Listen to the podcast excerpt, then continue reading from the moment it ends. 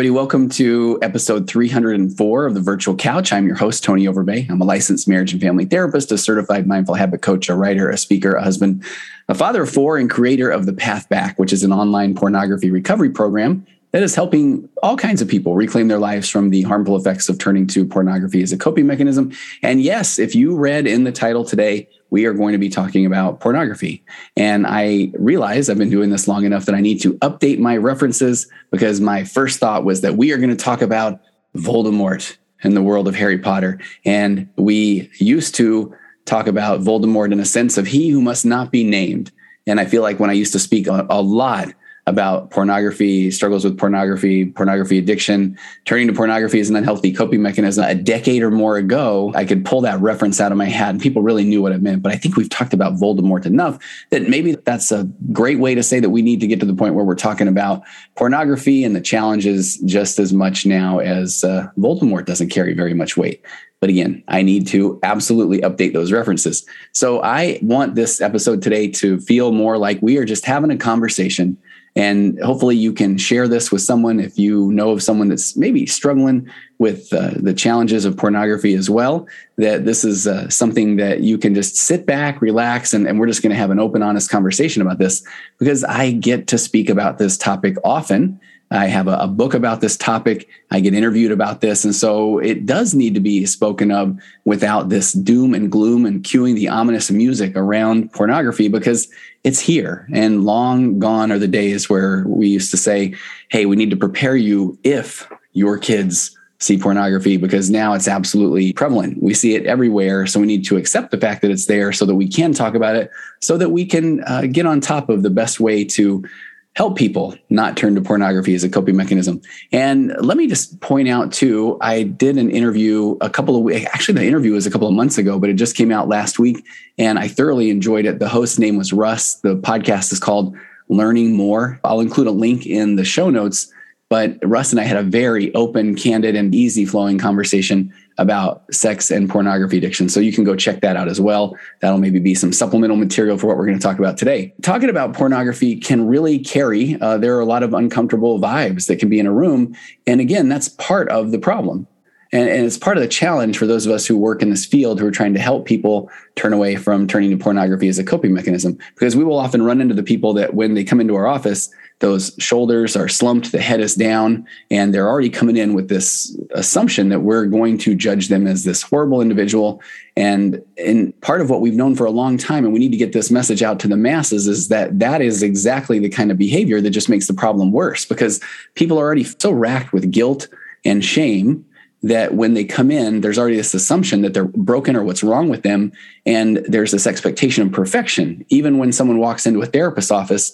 And I often say that I feel like someone's going to come in and they're anticipating that you're going to either just tell them all the same things that they hear. Do you realize that you really need to get over this, that this could be a bad thing? This is going to affect your life in a negative way. Or they're coming in thinking, okay, maybe this person has this magic bullet and they'll say the right combination of words or tell me to do uh, the right series of maneuvers that then will cause me to not want to turn to pornography as a coping mechanism. So, regardless of how somebody's coming into the office, it's typically with that I know I'm broken and let's go ahead and just agree that I'm never going to be able to get over this so that I can then go back and and just resume this unhealthy coping mechanism or these behaviors that that I really don't want to bring with me further on into my to my adulthood. So whether we're talking about turning to pornography as an unhealthy coping mechanism or gambling or whether it's people's phones or whether it's food or work or you name it there are so many distractions that we can turn to. And while all of them can be categorized as unhealthy coping mechanisms, some of them really do start to do a number on the brain and, and actually cause us to want to do them more and more, especially those coping mechanisms that really play with that reward center of the brain. So here's what we're going to do today. We are, get, again, going to have an open, honest conversation around pornography. Uh, is pornography an addiction? Or we're going to talk about is a little bit of pornography okay? We're going to talk about how to talk to your teens, your kids, your spouse about pornography pornography. And I am going to quote the heck out of an amazing article called in the website Fight the New Drug, and it is called Let's Talk About Porn. Is it as harmless as society says it is? And we're going to get to that. And there is not an author on the article. I think it's a culmination of people who do amazing work on the Fight the New Drug website. So I will be saying they a lot. And I'm going to, by they, I'm going to be referring to the folks on the Fight the New Drug website because, again, they do phenomenal work. And there is so much data on there. If you've never been to fightthenewdrug.org, then go take a look at that. And I'll talk a little bit about working in this field myself. And when I was promoting my book, He's a Porn Addict Now What, a couple of years ago, at that time, I was saying that if I had done my math right, that I'd worked with about 1,500 or so individuals, helping them turn away from pornography as a coping mechanism. And it is a process and it's something that it just carries, again, so much guilt and shame with it. And as I often say that in the in my work in this field, in going back 15 years, that I have never, and I'm not a big fan of all or nothing statements, but I have never seen shame as a component of recovery. So let's start there, remembering that there's a big difference between guilt and shame, that you can feel like a behavior or what you're doing is something that you would rather not do or you're not a big fan of. You feel like it's bad. So guilt can often be viewed as a stop sign. Shame then comes in and says, and you are a horrible person because of what you're doing. Everybody's going to hate you. Uh, you're going to lose everyone. And so, a quick example and this is very relevant. So I saw recently, thanks to social media, that I forgot someone close to me. Uh, I forgot their birthday a couple of days ago, and I feel bad. I feel guilty. That guilt is a stop sign. And then I believe that that guilt can bring me some awareness that I would love to change. I would love to be more on top of birthdays of those who I love. So when guilt can act as that stop sign, and it can help motivate me for change, then I really would like to once and for all put people's birthdays in my reminders on my phone. I'm a big boy. I can take responsibility for that so that then I can remember to check in with people that I care about on their birthday. Now, shame would say that you forgot this person's birthday and that you are a horrible person and what kind of person forgets people's birthdays, especially somebody that is close to you. And you must be absolutely despicable and deplorable as a human being. And when people find out that you are a birthday forgetter, they're going to leave you. They're going to abandon you. You will be um, you'll be alone, and no one will ever love you again.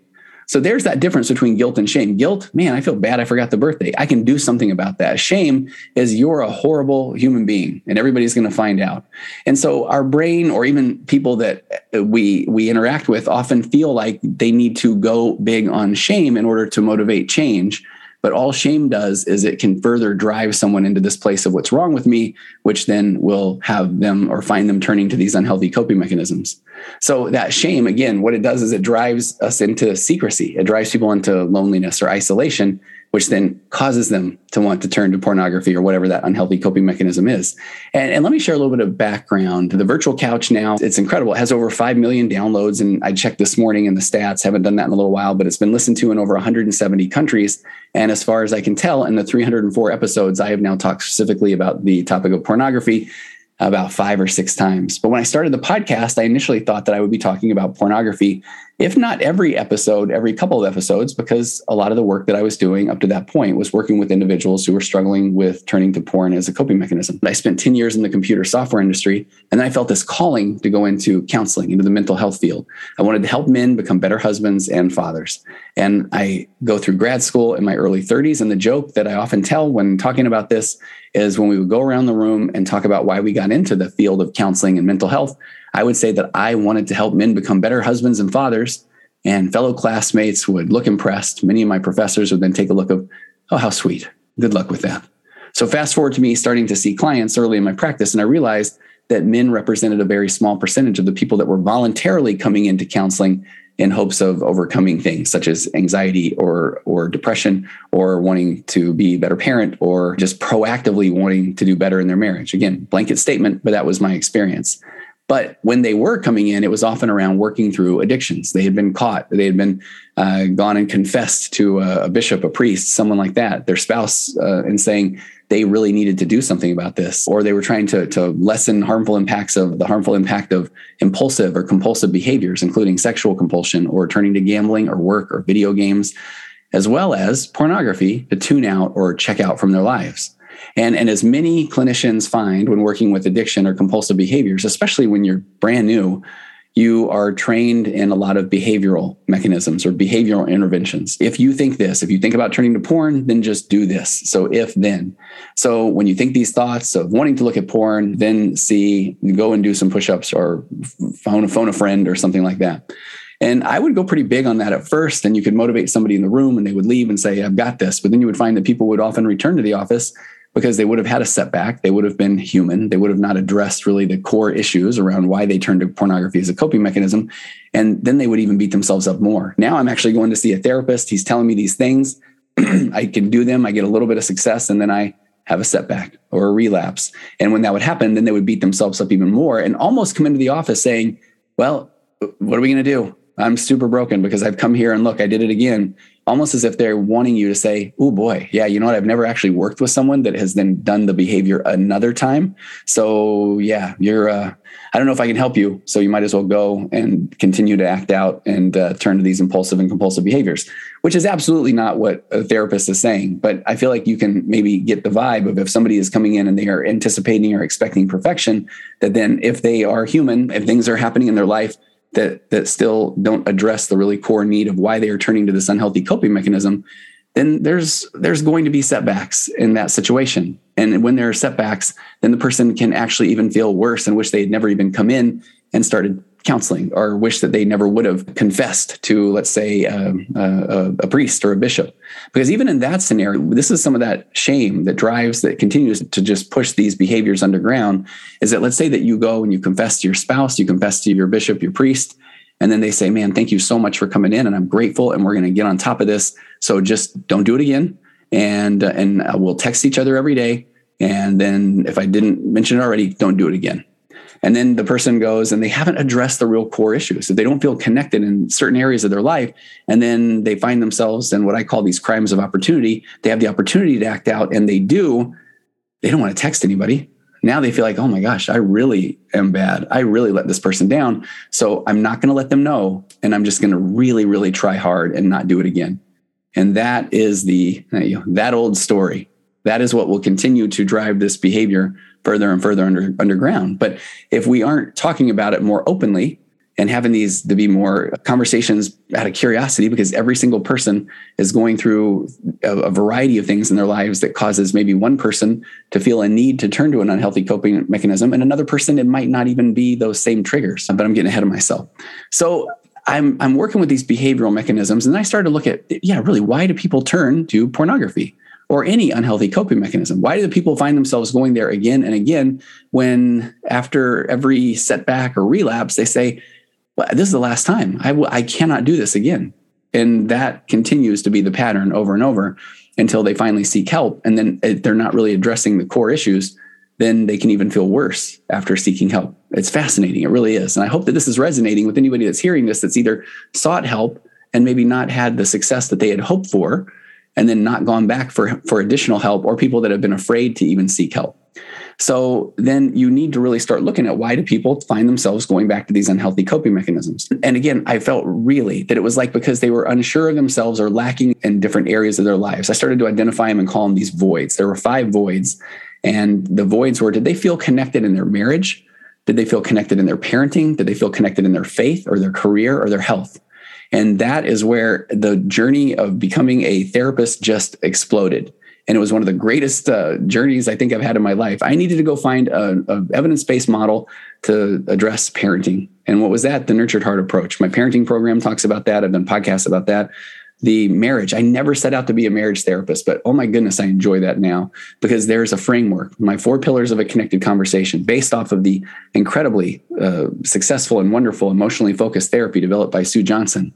That there is a framework of a way to communicate that allows these connected conversations and allows people to, if they really lean in, to be able to go to their spouse and talk about anything. And we are designed to deal with emotion in concert with another human being. So when we isolate ourselves that is exactly the behavior that then drives us into this isolation and shame, which then will cause us to turn to unhealthy coping mechanisms. And again, it may be pornography for someone, it might be their phone, it might be Instagram, Facebook, social media, it might be games. There are so many things that we can turn to because there are so many things to turn to. Oh, let me get back to center. Let me get back to grounded. So as I started to help people fill in these voids and finding out, I love, I love working with people that are going through on the on a faith transition, a faith journey. Some people call them faith crisis. Sometimes that can sound uh, too heavy, but helping people just really connect with who they are that they are the only version of them walking the face of the earth. If you are a spiritual person, you are a child of God and the only version of you. If you are looking at this from an acceptance and commitment therapy um, point of view, you literally are the only person that has ever walked the face of the earth with all of your experiences, your nature, nurture, birth order, DNA, abandonment, rejection, all of those things. So you're doing pretty good because this is the first time you've ever been in any of the experiences that you've been in. So we need to look at that with curiosity and we need to look at that without that shame and judgment. And we could get into that. We could talk about that so much. Maybe we'll get to that here in a little bit as well. But so as people started to uh, shore up things in their marriage, their parenting, their career, their faith, their health, then the siren song of turning to pornography as a coping mechanism lessened over time. But it wasn't maybe as immediate as people wanted. It wasn't as all or nothing as people would like. But as people started feeling more of a sense of purpose and they started giving themselves a little bit more grace and forgiving themselves, then they started to put some traction on this battle against turning to pornography as a coping mechanism. And so I, I really do feel like that is the message that we need to get out there more and more. And this ties into one of my favorite phrases that acceptance does not mean apathy, meaning that we need to accept where we are at right now in our lives with more grace, more compassion, so that we can move forward. If one accepts the fact that they may not feel as connected in these areas of their life, then they stop beating themselves up and thinking, what's wrong with me? But they can start to look at, okay, what do I need to do in order to feel more connected in my marriage, my parenting, my faith, my career, my health, so that you can start operating from a, a place of strength. And knowing that when you let your foot off the gas, this, that your brain is already wired, your path, this path of least resistance is going to go back to the same behaviors. So that is where one absolutely needs to give themselves grace. And then when they notice that they are feeling or thinking or just uh, doing something that they do not feel is what they want to do, to then just drop the rope of the tug of war on the what's wrong with me story. Nothing's wrong with you. You're going through this the very first time that you ever have this moment in your life. And so when you notice that, just center yourself, do some in through the nose, out through the mouth breathing, come back to the present moment so that you can turn to healthy things that give you a sense of purpose and value in your life. And the more that you do that, the more that you will start to feel less of a pull and a tug toward unhealthy coping mechanisms. You are good. You do so many good things throughout the day. I did not know I would get into this motivational speech right now, but I can't help myself. So, even those people that are turning to unhealthy coping mechanisms, that is something that you do, but that's not who you are. You are the only version of you who'd ever set face on the foot of the earth, and you've gone through things that you've gone through in your life. Again, be it your nature, your nurture, your DNA, abandonment fears, your attachment wounds, your hopes, your dreams, from the successes to the setbacks. So you behave the way you do because that's the way you're behaving. And this very moment that you're listening to my voice, this is the very first time that you've been in this moment of your life. So you need to operate more from a place of curiosity and compassion, not shame. Acceptance that the things that you have been through or the things that have happened have happened. And they've done just that. They've happened. And there isn't anything productive or uh, helpful about ruminating about your past, certainly not about beating yourself up about the past. No, those are the exact things that people do that will keep them stuck in shame, wondering what's wrong with them. And the brain, whew, bless its pink, squishy little heart, ultimately wants to feel great. And it wants that dopamine spike of feel good chemicals. So currently, your brain is convinced that the road to a quick release of dopamine is by way of a shame train. If I can get this person to feel bad, and then it's just a matter of time, before we're going to get that dopamine spike. And our brains are really, really good at finding ways to get that bump. And they will regularly turn us, I don't know, sometimes I like to think about this. Our brains will regularly turn to a greatest hits album of sorts, featuring classics such as, This is the last time I'm going to do this.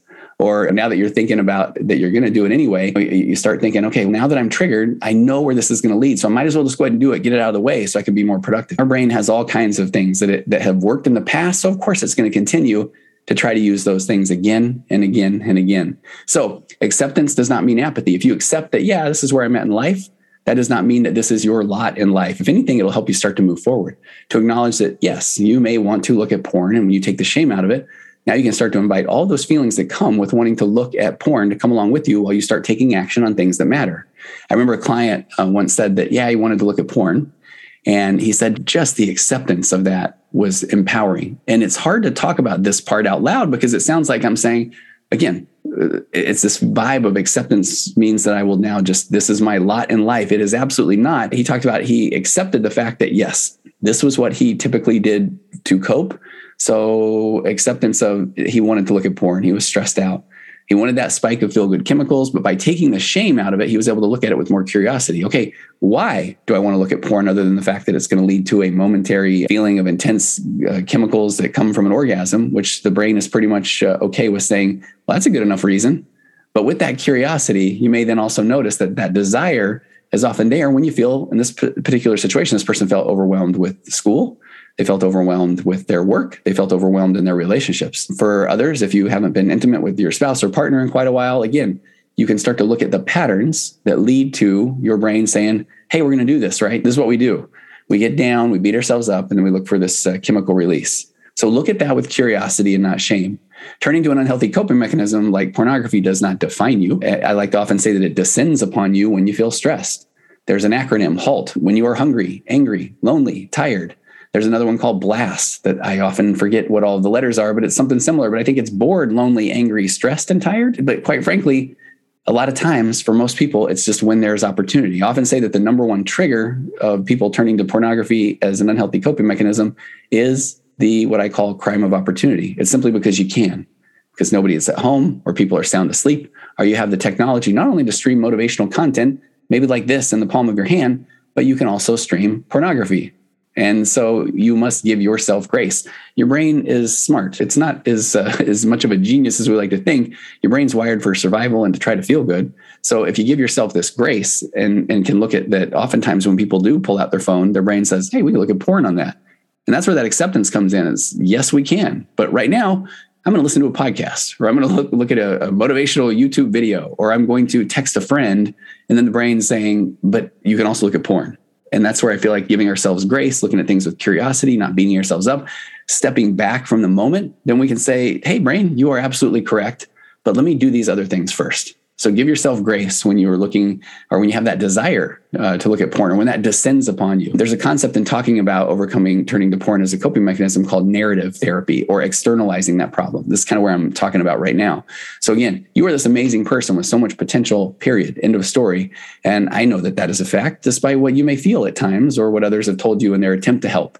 And what I mean by that is that the message that you may have been told by people in positions of authority, be it parents or teachers, coaches, bishops, priests, even spouses, is the story of do you realize how bad this is? Do you know where this can lead? The answer to anybody that is listening that is struggling with this at all or has or, or will is the answer is yes. Yes, they do know. And the reminder absolutely does not help. If anything, it only makes the problem worse. So you are this amazing person. And the key to tapping into your awesomeness is actually to forgive yourself, give yourself grace, uh, give yourself um, some hope, and then find things that matter to you and start to do them, even if only doing them a little bit, because that is where the growth occurs. You you start to do things, and then again, path of least resistance. Let's say that I figure out that I really feel a connection with writing. So when I notice that I am feeling uh, triggered and I want this spike of, of dopamine and feel good chemicals to then acknowledge it. Absolutely, brain, I, I see where you're going. Bless your heart. But now I'm going to come back to center, take a few in through the nose, out through the mouth breaths, get squared up, and then I'm going to start writing. And then the brain's going to say, when are we going to look at porn? We're going to do it eventually anyway, so might as well get it out of the way. And again, I love the fact where we can say, we'll note that right now. Let me get back to the writing or let me get back to uh, you know doing something that that really matters to us. Some value-based goal is ideal. But even if you can't find a value-based goal in that moment one of the keys is just to do anything. This is where distraction can actually be a good thing. And sometimes turning to play a game in order to get out of that scenario of turning to pornography as an unhealthy coping mechanism can then allow you to move from that game to the writing or that game to connecting with others. Sometimes it's this almost uh, this uh, gradual ascension out of this depths of wanting to turn to an unhealthy coping mechanism. So give yourself grace. I often talk about this tractor beam effect as well that people will tell me and i became aware and before i knew it i was just kind of locked in so it's almost like this tractor beam that has a pull. So when that happens, it's still absolutely imperative to give yourself grace and to step back and say, "Okay, let's rewind that game film. Where did I start to go off the tracks when my when my spouse left for work and I found myself all alone?" Then that's the part to then say, "I think I better go to the gym." Or I think I'm going to just go to work a little bit early, not saying, "Okay, I'm aware of that And now the brain starts saying, okay, here's what we do. Here's the ritual. Go lock the door and, and do whatever you're going to do. So being aware of how far back in the story you can go in order to start to change that whole narrative or change that dynamic. So that is where growth occurs, not in beating yourself up. So again, you you're amazing. But pornography or the desire to look at porn or act out envelops you. It descends upon you. And when you're experiencing certain things in your life or when you find yourself in certain situations. So again, give yourself grace, look at the game film and step back and look at the context of when porn comes knocking at your door. Externalize it. Uh, give it a name. I love alliteration. Porn starts with a P. Uh, name it Paul or Perry or Peter or Poindexter. I kind of like that one. I don't know a real Poindexter in my life. So when does Poindexter knock on your door?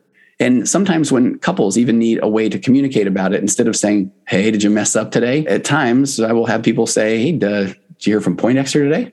And so that is what I think is so fascinating. Now, we'll talk about that maybe uh, down the road a little bit about even talking. Who do you talk to? How do you talk to them about it? What's the best way to communicate about this? And do you need to communicate about this with your spouse or with an ecclesiastical leader? So we we are going to cover that as well. But just look at when does Poindexter come knocking at your doors? When you've only slept a few hours, you find yourself stressed at work, or does he come knocking every couple of weeks after you pay your bills and feel disconnected with your job? So start to take a look at that with curiosity so you can fill in these voids. Because I, I really do. I remember working with this long enough ago that we would talk about that if someone sees pornography, then w- what are we going to do?